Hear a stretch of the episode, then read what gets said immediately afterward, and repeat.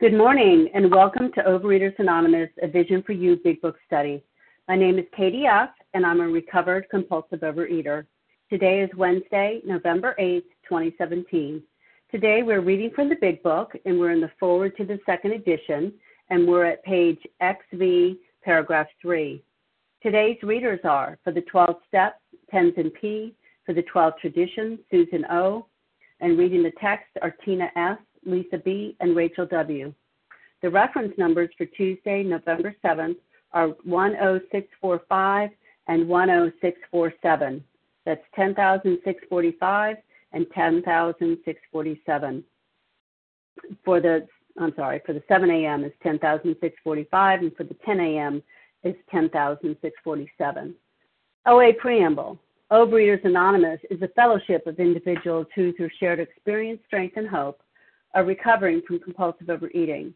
We welcome everyone who wants to stop eating compulsively. There are no dues or fees for members. We are self supporting through our own contributions, neither soliciting nor accepting outside donations. OA is not affiliated with any public or private organization, political movement, ideology, or religious doctrine. We take no position on outside issues. Our primary purpose is to abstain from compulsive eating and compulsive food behaviors and to carry the message of recovery through the 12 steps of OA to those who still suffer. Our sole purpose. OA's fifth tradition states each group has but one primary purpose to carry its message to the compulsive overeater who still suffers. At a Vision, Vision for You Big Book study, our message is that people who suffer from compulsive overeating can recover through abstinence and the practice of the 12 steps and 12 traditions of Overeaters Anonymous. I will now ask Tenzin P. to read the 12 steps. Good morning, everyone. Tenzin P. calling in from outside of New York City. Here are the steps we took, which are suggested as a program of recovery.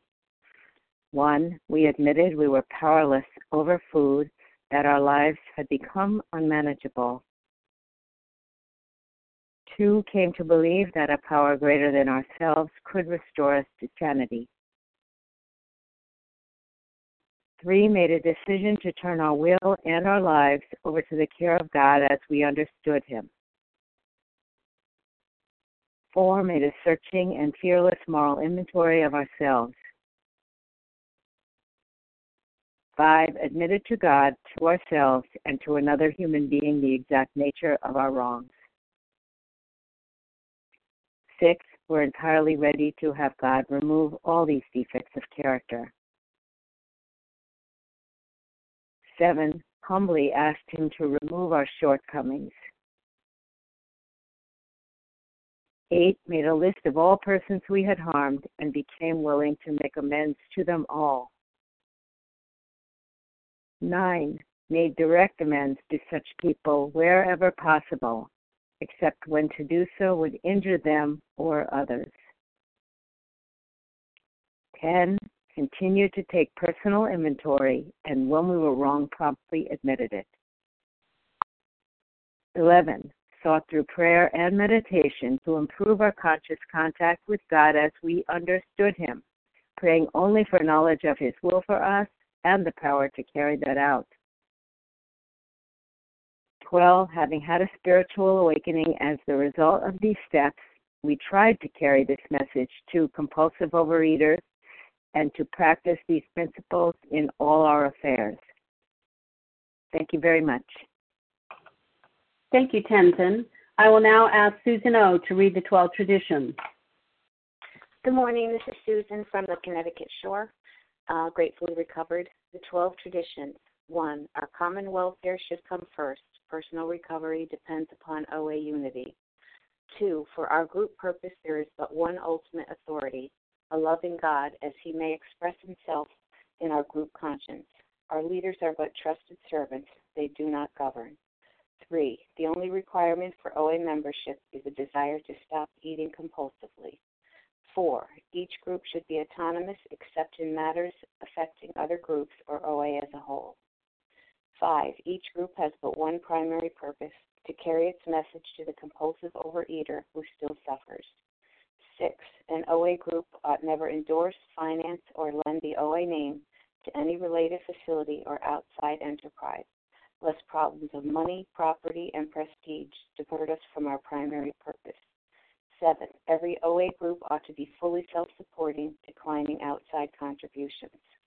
Eight, Overeaters Anonymous should never should remain forever non professional, but our service centers may employ special workers. Nine, OA as such ought never be organized, but we may create service boards or committees directly responsible to those they serve. 10. Overeaters Anonymous has no opinion on outside issues, hence the OA name ought never be drawn into public controversy. 11. Our public relations policy is based on attraction rather than promotion. We need always maintain personal anonymity at the level of press, radio, films, television, and other public media of communication. 12. Anonymity is the spiritual foundation of all these traditions, ever reminding us to place principles before personalities. Thank you for letting me do service. Thank you, Susan. How our meeting works. Our meeting focuses on the directions for recovery described in the Big Book of Alcoholics Anonymous. We read a paragraph or two from the literature, then stop and share on what was read. Anyone can share, but we ask that you keep your sharing to the topic and literature we are discussing, and that you keep your share to approximately three minutes. Singleness of purpose reminds us to identify as compulsive overeaters only. Our abstinence requirement for moderators is one year, and for readers is six months. There is no abstinence requirement for sharing on topic. This meeting does request that your sharing be directly linked to what was read. We are sharing what the directions in the Big Book mean to us. To share, press star one to unmute. Once you are done sharing, let us know by saying pass, then press star one to mute your phone. In order to have a quiet meeting, everyone's phone except the speaker's should be muted. Today we resume a study of the Big Book on page XV, paragraph 3. That's in the foreword to the second edition. I will ask Tina S. to begin reading. Thanks, Katie, uh, for your service, Tina S., recovered compulsive eater, anorexic in Florida.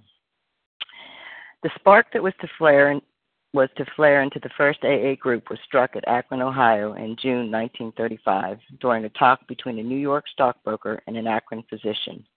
Six months earlier, the broker had been relieved of his drink obsession by a sudden spiritual experience. Following a meeting with an alcoholic friend who had been in contact with the Oxford groups of the day, he had also been greatly helped by the late Dr. William D. Silkworth, a New York specialist in alcoholism, who is now accounted no less than a medical saint by AA members, and whose story of the early days of our society appears in the next pages. From this doctor, the broker had learned the grave nature of alcoholism. Though he could not accept all the tenets of the Oxford groups, he was convinced of the need for moral inventory, confession of personality defects, restitution to those harmed, helpfulness to others, and the necessity of belief in and dependence upon God. Wow, what a mouthful. What a, some great stuff in that one paragraph. You know, I love this uh, foreword. You know, it's the the history of the first 20 years of the program of Alcoholics Anonymous, and, and it talks about that spark, the seed that was planted from Ebby Thatcher, who was the friend to to um, Bill, and, and it set off this explosion of growth for people that needed a solution. You know, and uh, you know, one of the things that I really like about this that it tells me that you know this I cannot do on my own. It has to be something that I do with others. That Bill didn't just come up with this great idea, you know, that it was in the works, that it was divinely inspired, that it had started with the Oxford group, and you know, it talks about the uh, the tenets here, and those are on page 263 of the Big Book of Alcoholics Anonymous, and those are complete deflation, deflation, deflation, dependence and guidance from a higher power, moral inventory, confession, restitution, continued to work with other alcoholics. And, and from those six tenants, you know, uh, we have the 12 steps of Alcoholics Anonymous, which, which bring about a transformation. And it talks about the spiritual experience here. And, um, and it also talks about Dr. Silkworth. With, without him, you know, we would not be here probably, you know, and uh, he's a medical saint, saint for sure, for sure. And I like the, the words that they, they use when use when they refer to uh, the disease of alcoholism. You know, the grave nature. You know, it's this is deadly serious. You know, it, it's going to kill me. You know, and then I have to be convinced, and I have to be completely certain. And that's what what was happening here. That's what Bill was to have this um, this movement. Um, you know, grow into what it is today. And I'm real grateful to hear about. I'm sure we're going to hear a lot of historical stuff here, and I'm looking forward to that. So thanks for letting me share, and I'll pass.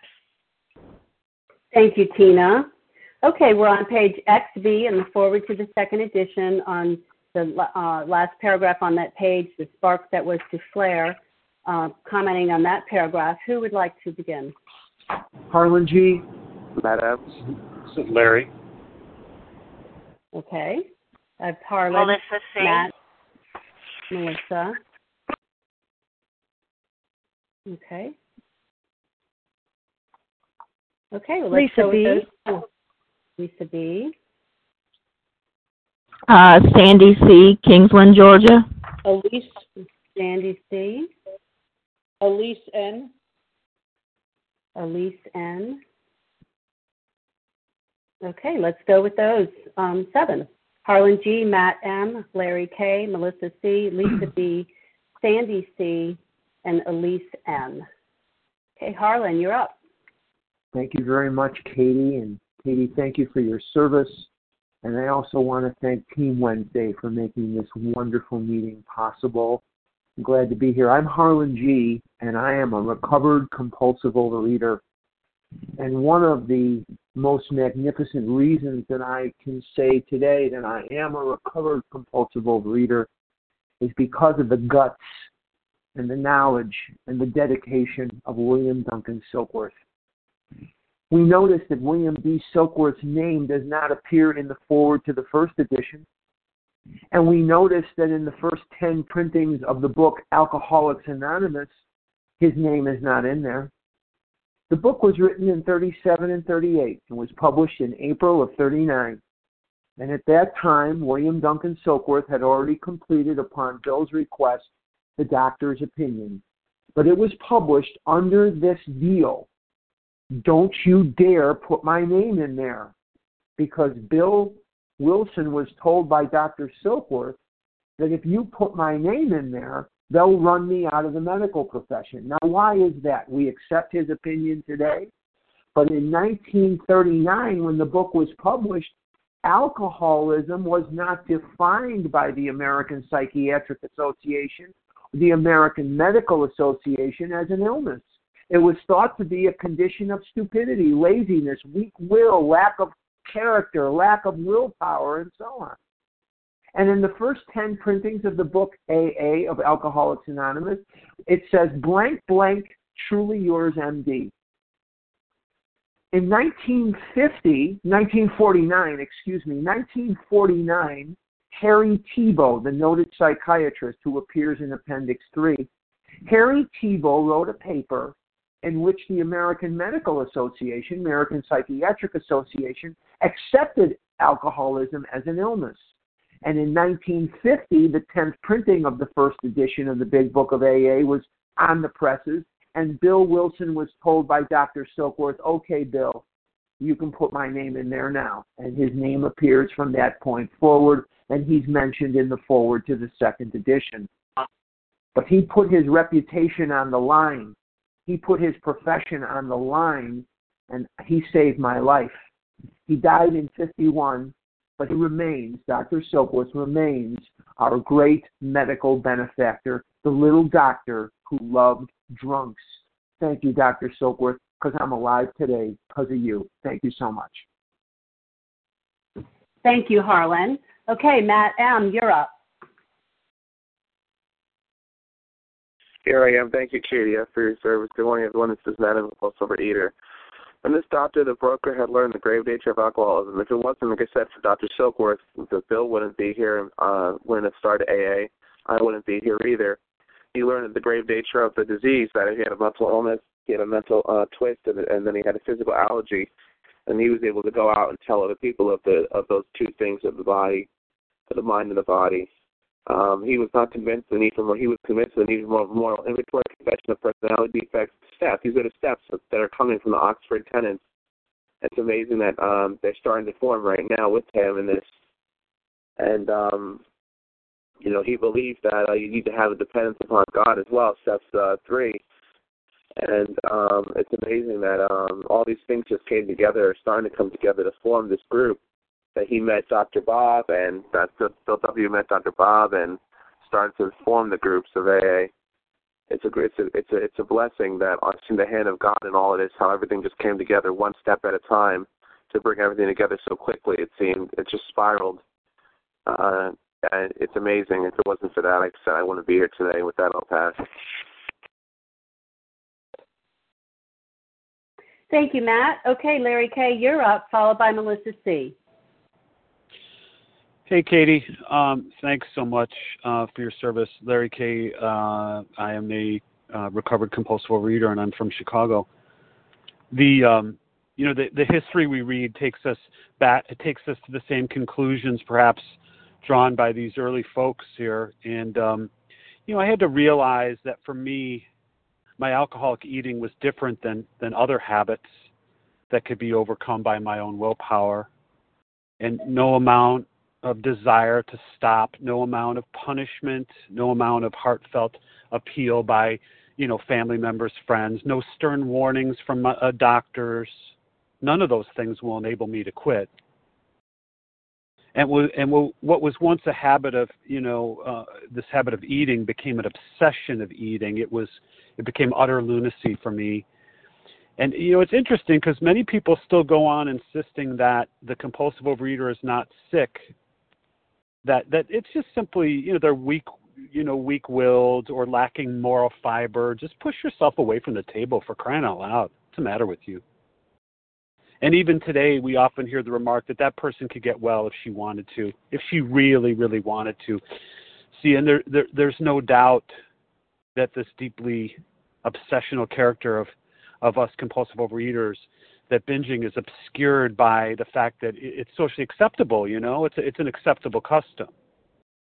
Stealing's not an acceptable custom. Shoplifting, you know, you've heard of a kleptomaniac.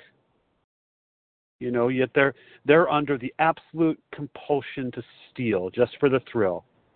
And see that kleptomaniac, they enter a store and they pocket something and they're arrested and they're taken to the police station if they're caught and they're stigmatized and humiliated and just like the alcoholic mind, like ours, we swear that we're never, never going to do that again. And guess what?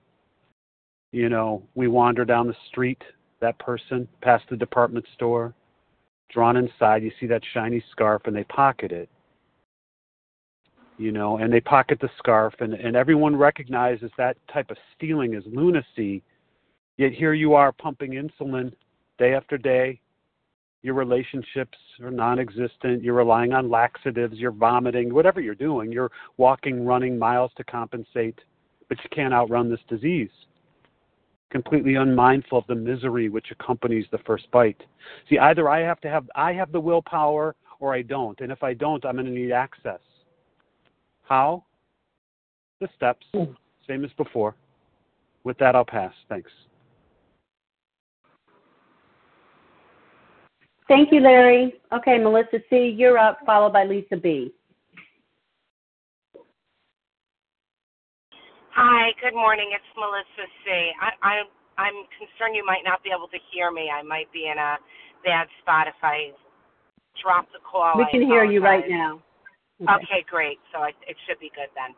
Yeah, this is Melissa C., recovered compulsive overeater in New York, and you know what? What the word that I really zone in on this morning is grave, is that grave nature, that this thing that we have, that I have, is deadly, you know, and yes, something eventually will kill me. You know, that's just that's that's the way that human beings are. So at some point I'm gonna die.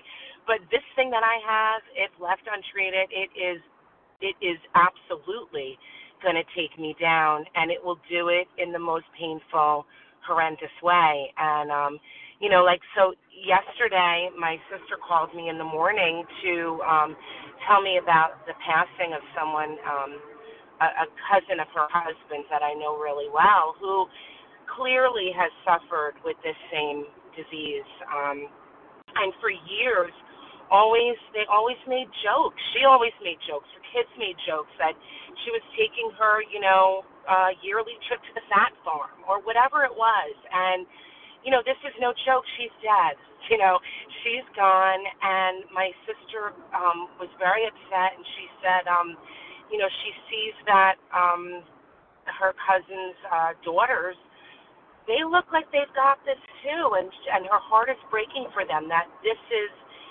that their belief that this is what is awaiting them, that this is all that awaits them. And so, you know, she asked me, um, please, I, you know, they always talk about you. Uh, your name always comes up. Um, you know, and I'm and I urge her, please tell you know when they're when they're ready to hear it, um, or when they're not, tell them.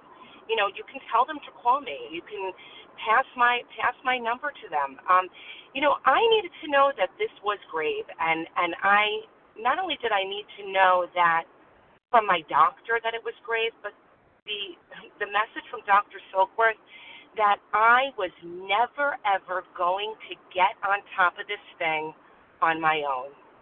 That that was hopeless. That my allergy of the body was not treatable from my own will and my obsession of the mind was equally not treatable from my own will. That I needed to have an entire psychic change. I had to know that death the old Melissa was the only solution. That I had to say goodbye to that old personality and have an entirely new personality in order to recover. And thank you, God, that's my truth today. That's the message I can share. It is possible. Thank you. With that, I'll pass. Thank you, Melissa. Okay, Lisa B., your turn, then Sandy C. Good morning. This is Lisa B., a grateful, recovered compulsive overeater in Greenville, South Carolina. Thank you for your service. Um, also, the line, same line that people have been talking about, is the grave nature of my alcoholism. And, you know, I know that my experience with my compulsive overeating and food addiction, that it's very possible to live a very long time um, not being treat, uh, recovered, you know, and just to keep going through life untreated, unrecovered. And it really wasn't until I started working with someone that was recovered, you know, that suffered with this malady and starting to listen on this phone line of recovered voices. I had not heard recovered voices from compulsive overeating in the past, and I personally did not believe it was possible to live abstinent and be happy. Um, I've had relief, momentary relief, but I didn't think it was possible to really be free. And um, the grave nature for me began to become more clear as I was working through this big book um, with my guide. And, you know, for a long time I thought she was so much more worse than me, that she must be really sick, that she has to work so hard in these steps. But now I know today that was my disease. It's like it pulls this wool over my eyes. And the thing is, I'm in my mind. I'm, that's where that my disease resides, and I don't know what I don't know. And the messages that I'm hearing in my mind is what I've been living with my whole life. And that set aside prayer you know, when we read We Agnostics, it talks about setting aside everything we think we know, being open. Um, I needed to grab onto that concept of open mindedness like a life raft, you know, like my life depended on it. It was this, this little string, you know, that I could grab onto that became a major source of strength for me.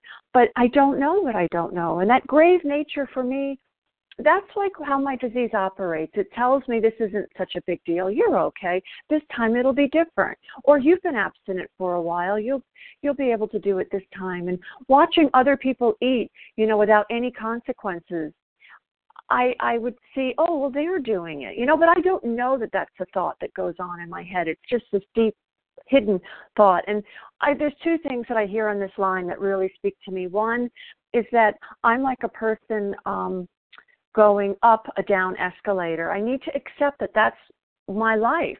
Living these steps every day is like going up a down escalator. And there is happiness and joy and freedom there. And the other thing is that I have a disease that tells me, an illness that tells me I don't really have one, that I'm not that bad, and at this time it'll be different. So with that, I pass.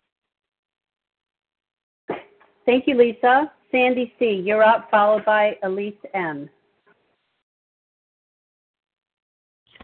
Thank you, Sandy C., uh, compulsive overeater and definitely sugar addict. Um, and this is my first meeting calling into um, and that I'm listening to.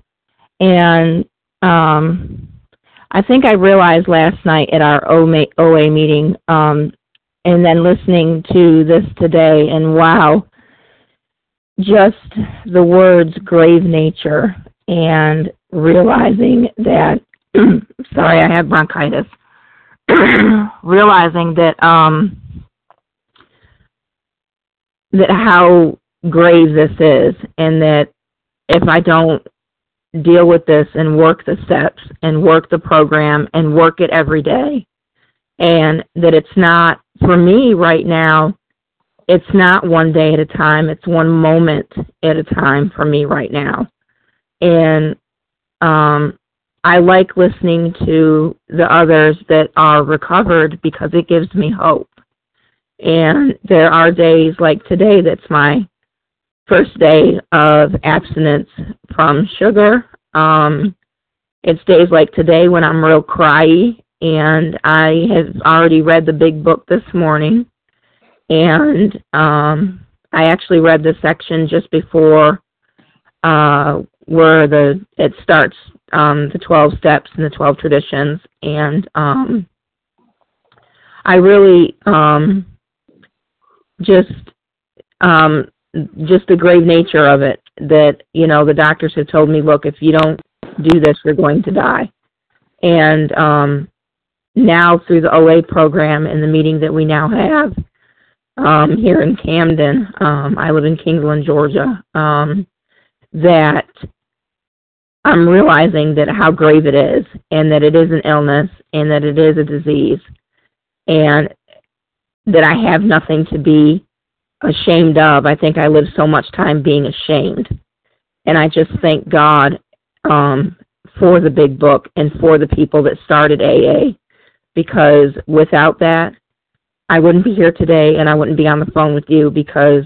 I wouldn't be already trying to work the, the, the first step and admit that powerlessness. So um, thank you for letting me share and God bless you all for being here. I, with that, I pass.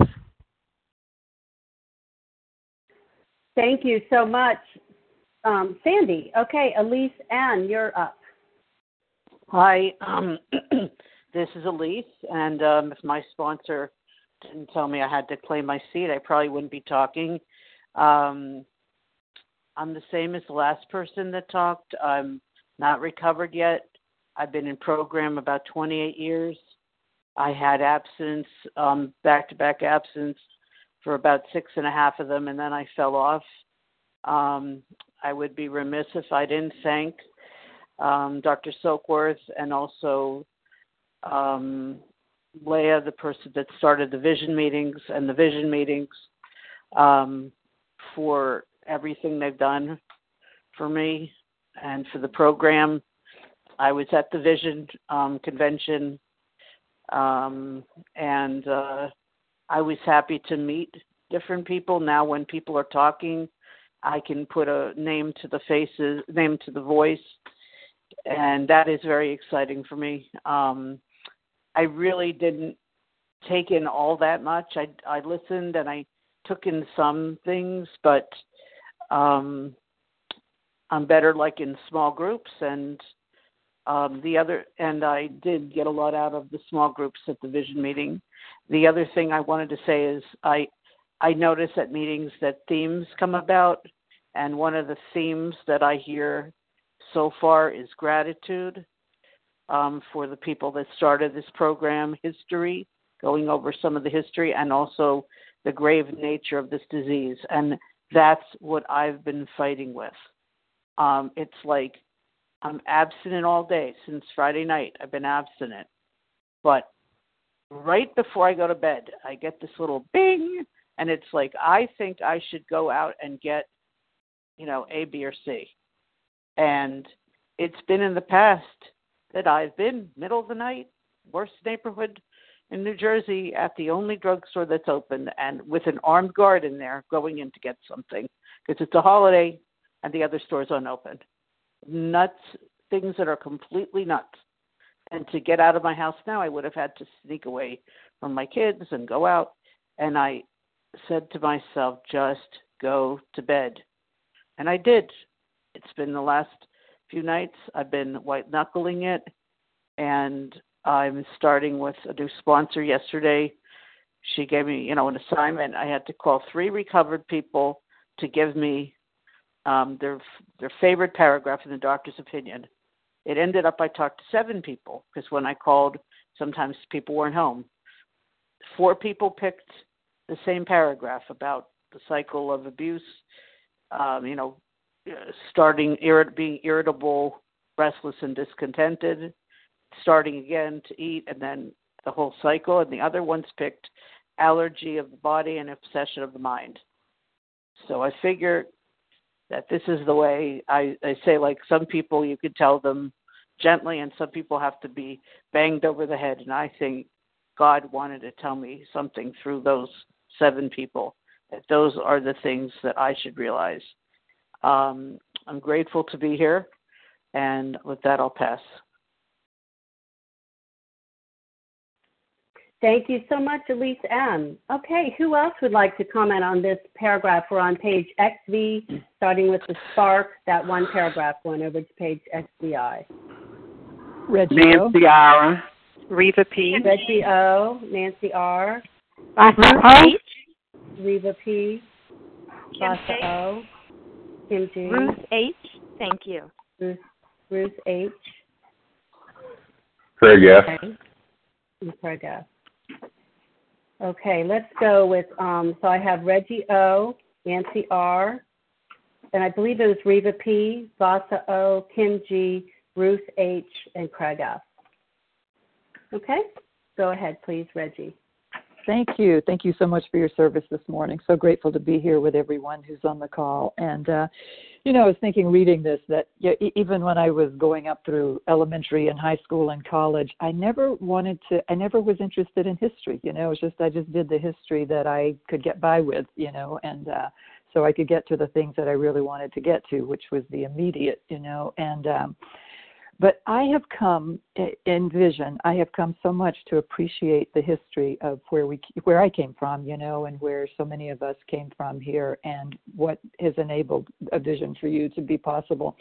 And that is, you know, uh, it started a long time ago. You know, I'm, I'm and I too, I have an amazing amount of gratitude for uh, the Oxford Group, for Ebby Thatcher, for the doctor, for you know all all those who came before us and this morning I was thinking it's it's like a family, you know, it's kind of like a family history in a certain way, and a family history, you know, that helps me uh, live as a is a in a very different way today. And you know, uh, I uh, I started this very long journey in Overeaters Anonymous uh, before I even know that knew that OA existed, and it was the morning that I woke up, and I said to myself, I am an alcoholic with food, and uh, I but what I didn't know and what it took me a very long time to get, and I think I really only got it when I came to vision, and that was the grave nature of alcoholism. You know that the that the doctor brought to uh, that the doctor brought to us. I uh, I I just did not know that you know this allergy uh, that this that when I picked up certain things and and uh, or, or even you know certain behaviors which now has been added to the definition of uh, of abstinence that it set off uh, it set off something in me that I couldn't control. And so, of course, it makes sense that if I put that down, you know, if I put down those things and those behaviors, that I would be fine. Except for the fact that the even, you know, the even graver part of it is the is the mental obsession, which I can only, you know, which I can only uh, have the psychic cha- the psychic change, which is considered, you know, the, the spiritual awakening, that which enables us to be freed from the compulsion, and continue to be free as long as we keep doing the work, you know. So it's um, uh, the doctor gave us the very uh, foundation, you know, which is the first step: powerless over alcoholism, powerless over compulsive eating, uh, and and then the rest of it you know and that has to be done you know the food has to be down that allergy my brain has to be cleared so i can do the rest which you know which is spoken about here the the need for a person the moral inventory four and five and we continue that with ten and uh, confession of personality defects that's that's a part of it work with those in six and seven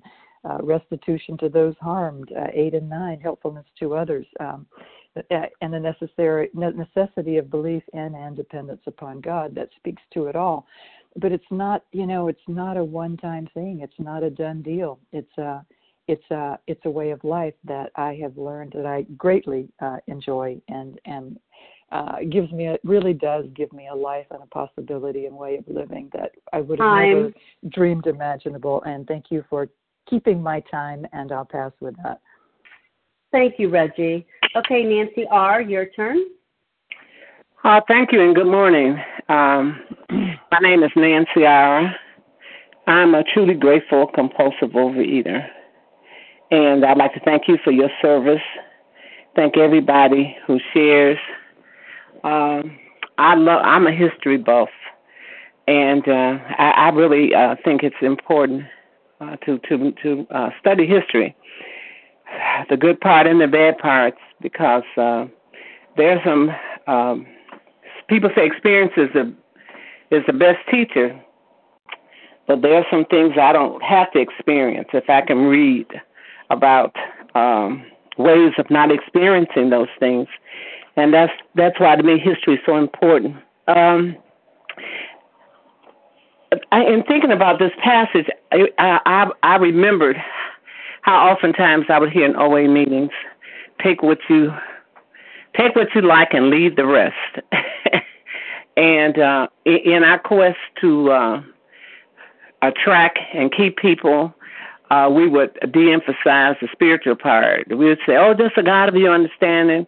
Uh, don't don't don't be excited about that. Just get a God of your understanding, um, and and minimize it." But here in the pref in the foreword, it tells us uh, he was convinced of the need for the following things.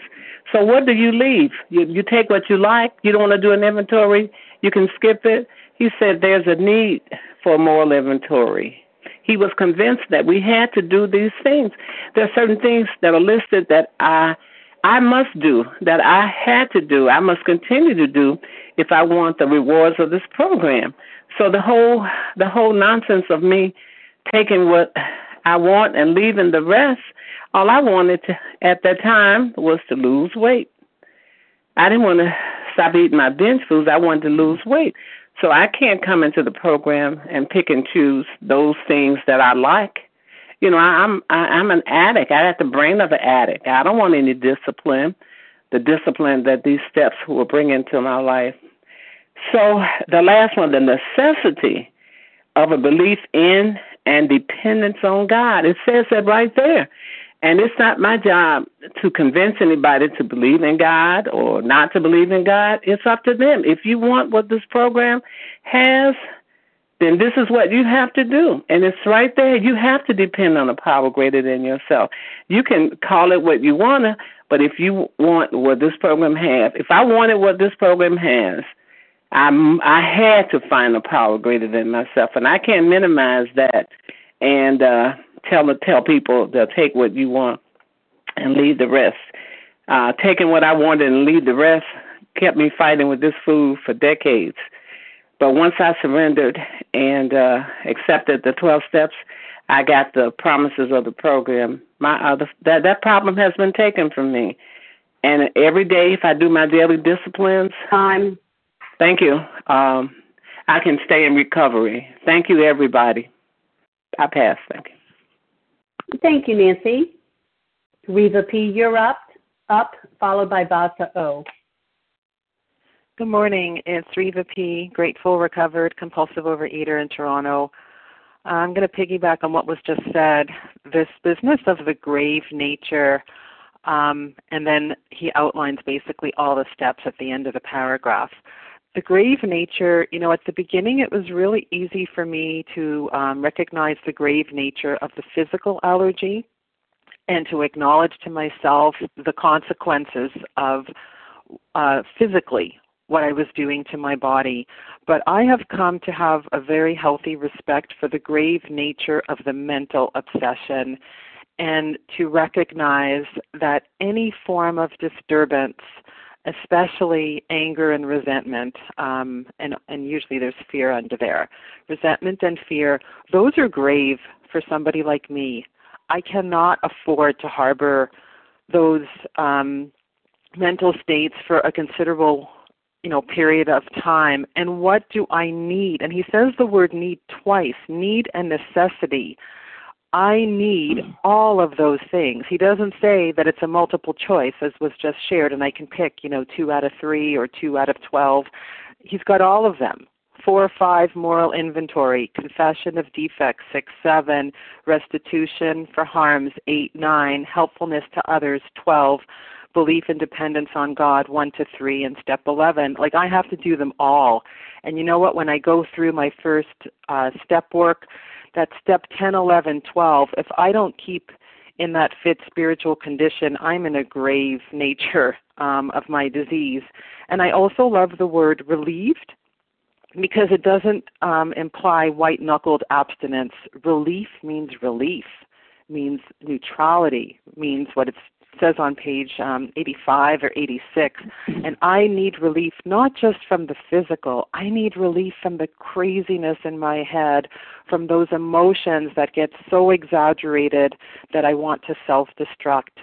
And the only relief, and how have I been convinced that I need this stuff?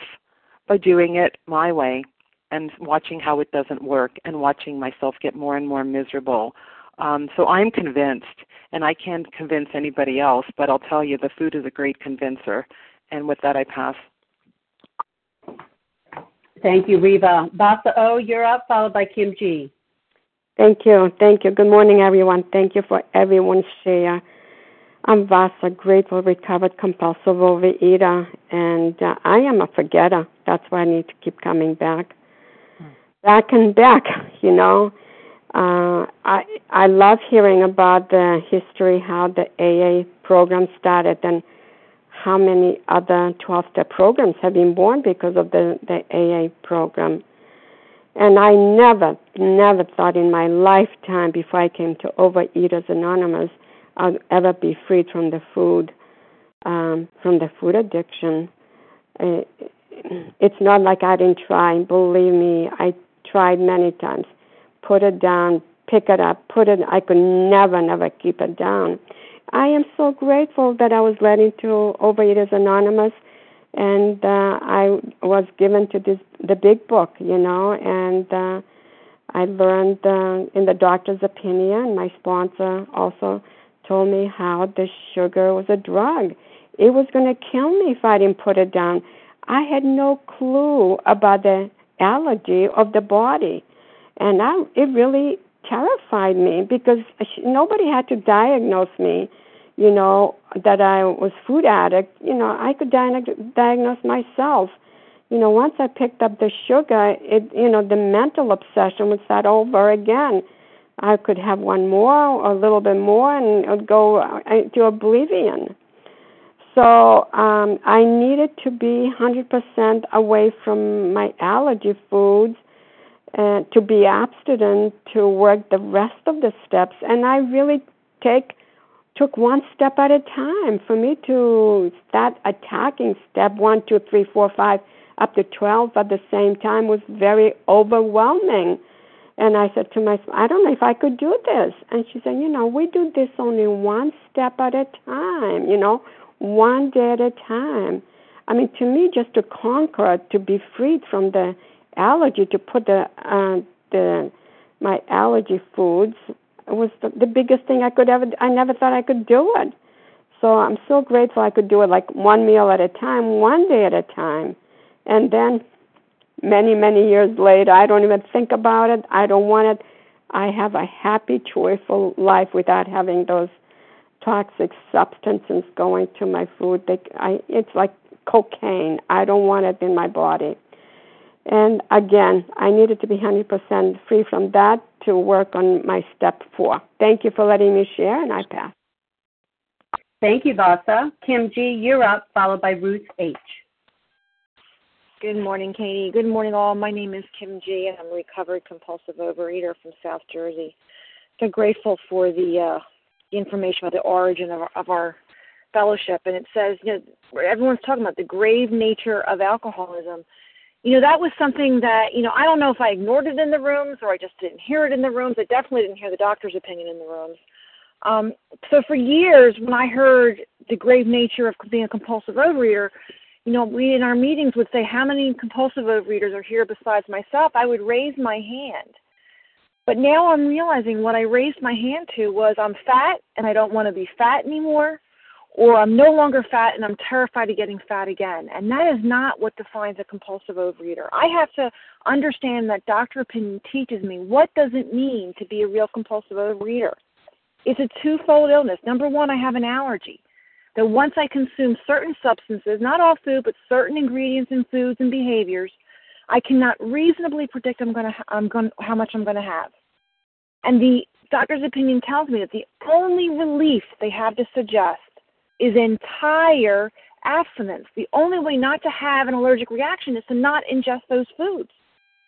The doctor's opinion also tells me I have this mental twist, which is the bigger nature of my disease. No matter how many times I get abstinent and that allergy is not being triggered, my mind's going to convince me to have that food. And what's the solution to that? That I'm going to relapse over and over unless I have an entire psychic change, which is the treatment of the 12 steps. So as we're reading this, I'm thinking my brother. My brother also has a grave illness called diabetes. And last Wednesday at work, he works with me. Uh, my mom had called me and told me that my brother was very sick when he got home and left work early. And I just said to my mom, I said, I'm sure I know what it is. It's the day after Halloween, Mom. There were tons of candy at work. I'm sure he ate candy. That's the that's the consequences of a diabetic eating all that candy. And of course, he's going to deny it. You know, if my brother, who's insulin dependent, decides to not take insulin for five or six days, he's going to have a consequence of maybe going into diabetic shock. If he decides only to take insulin every three days or, you know, intermittently, nobody is surprised that my brother would relapse. You know, my brother is an insulin dependent diabetic. If he tried to do what non insulin diabetics do, my brother could die. I have to remember that with myself, that I am a real compulsive overeater. I have to be entirely abstinent to have access to the to the steps.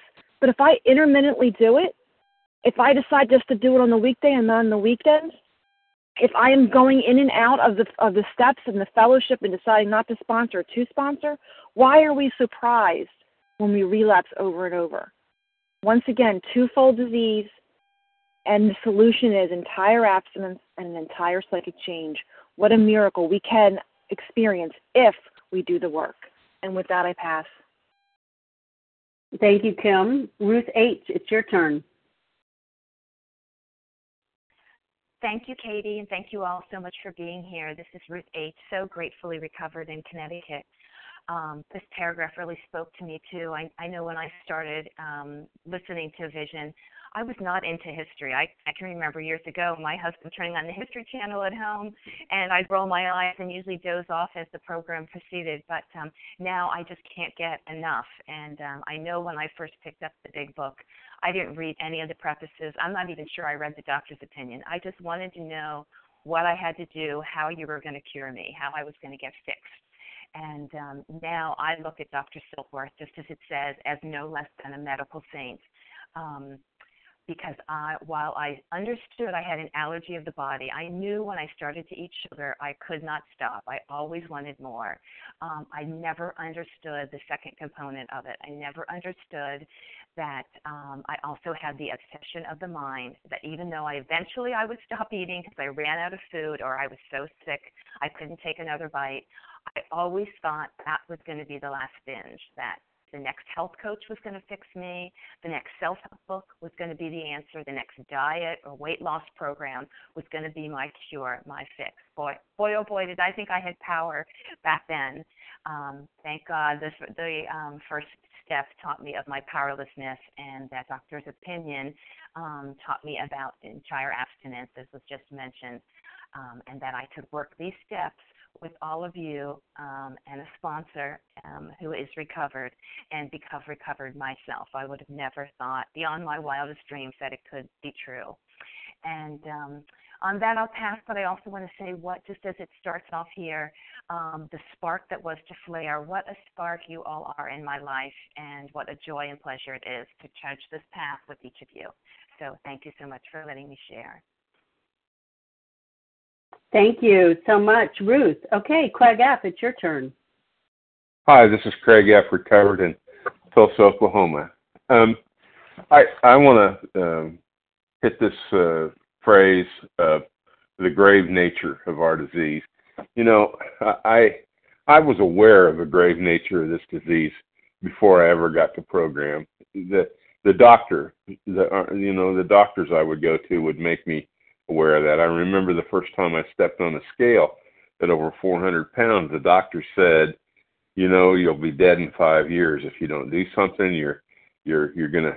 She said that terrible phrase, "You're drowning in your own juices," and uh, just you know made me so feel horrible. And and you know, I, I gritted my teeth and I clenched my fist and I said, "That's it." You know, uh, I, I'm I'm I'm scared to death, and um, I I don't want to die like that. So this is it. This is the impetus I need. I'm going to go on a diet, and I left that doctor's office and I I, I drove past one fast food restaurant and I drove past the second one and I pulled into the third one and got two sandwiches and said I'll start in the morning. And for a while that didn't make sense to me, but you know when I learned is that I was afraid and and what do I do when I don't want to feel the fear I'm feeling? You know, I turn to my drug of choice.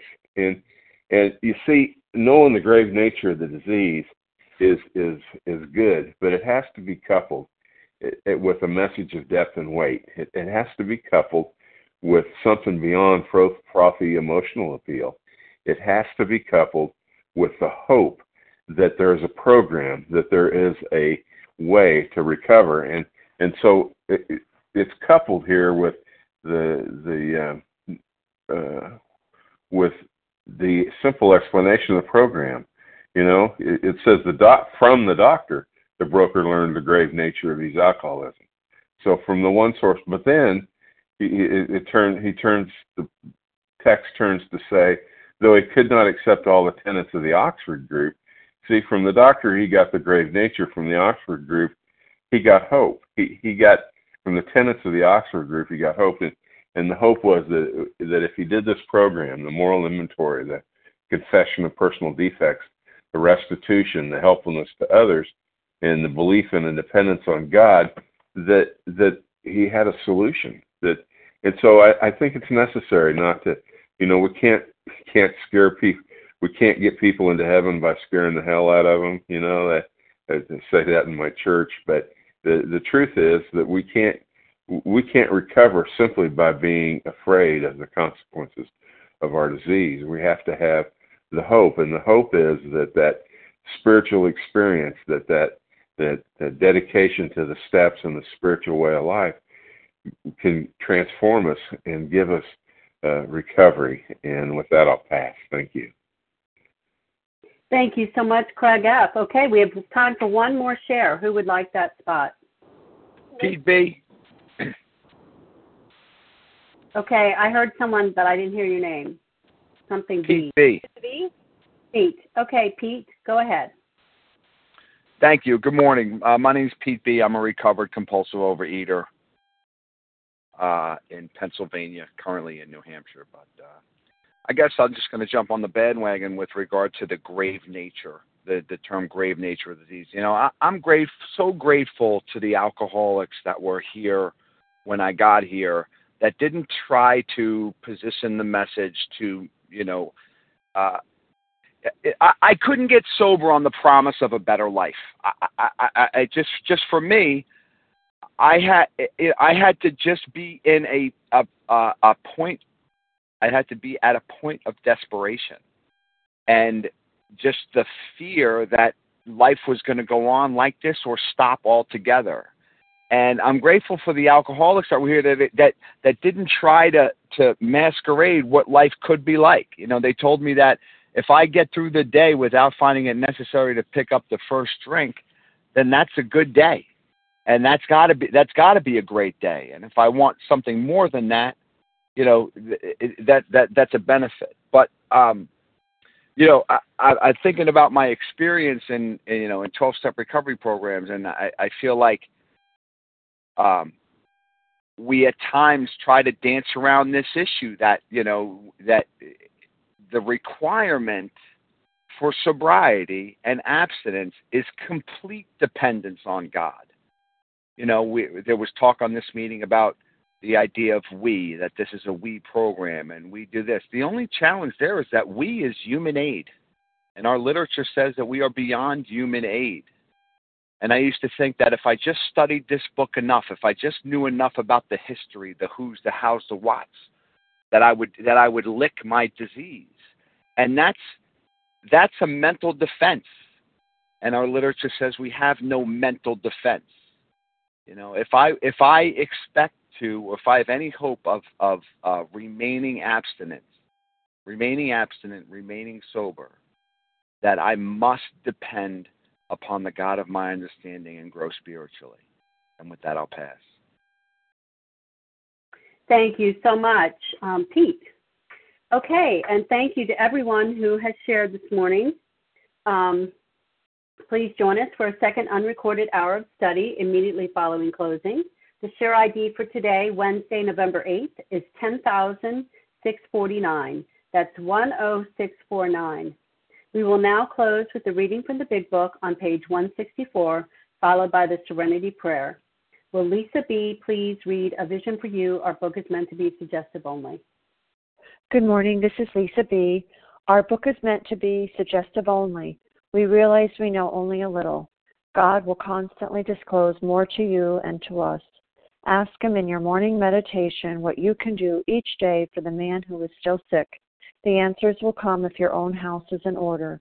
But obviously, you cannot transmit something you haven't got.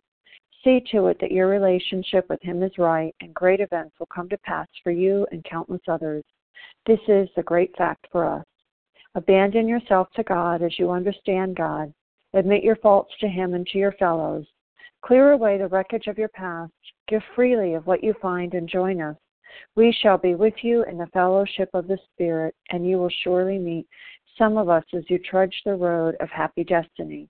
May God bless you and keep you until then.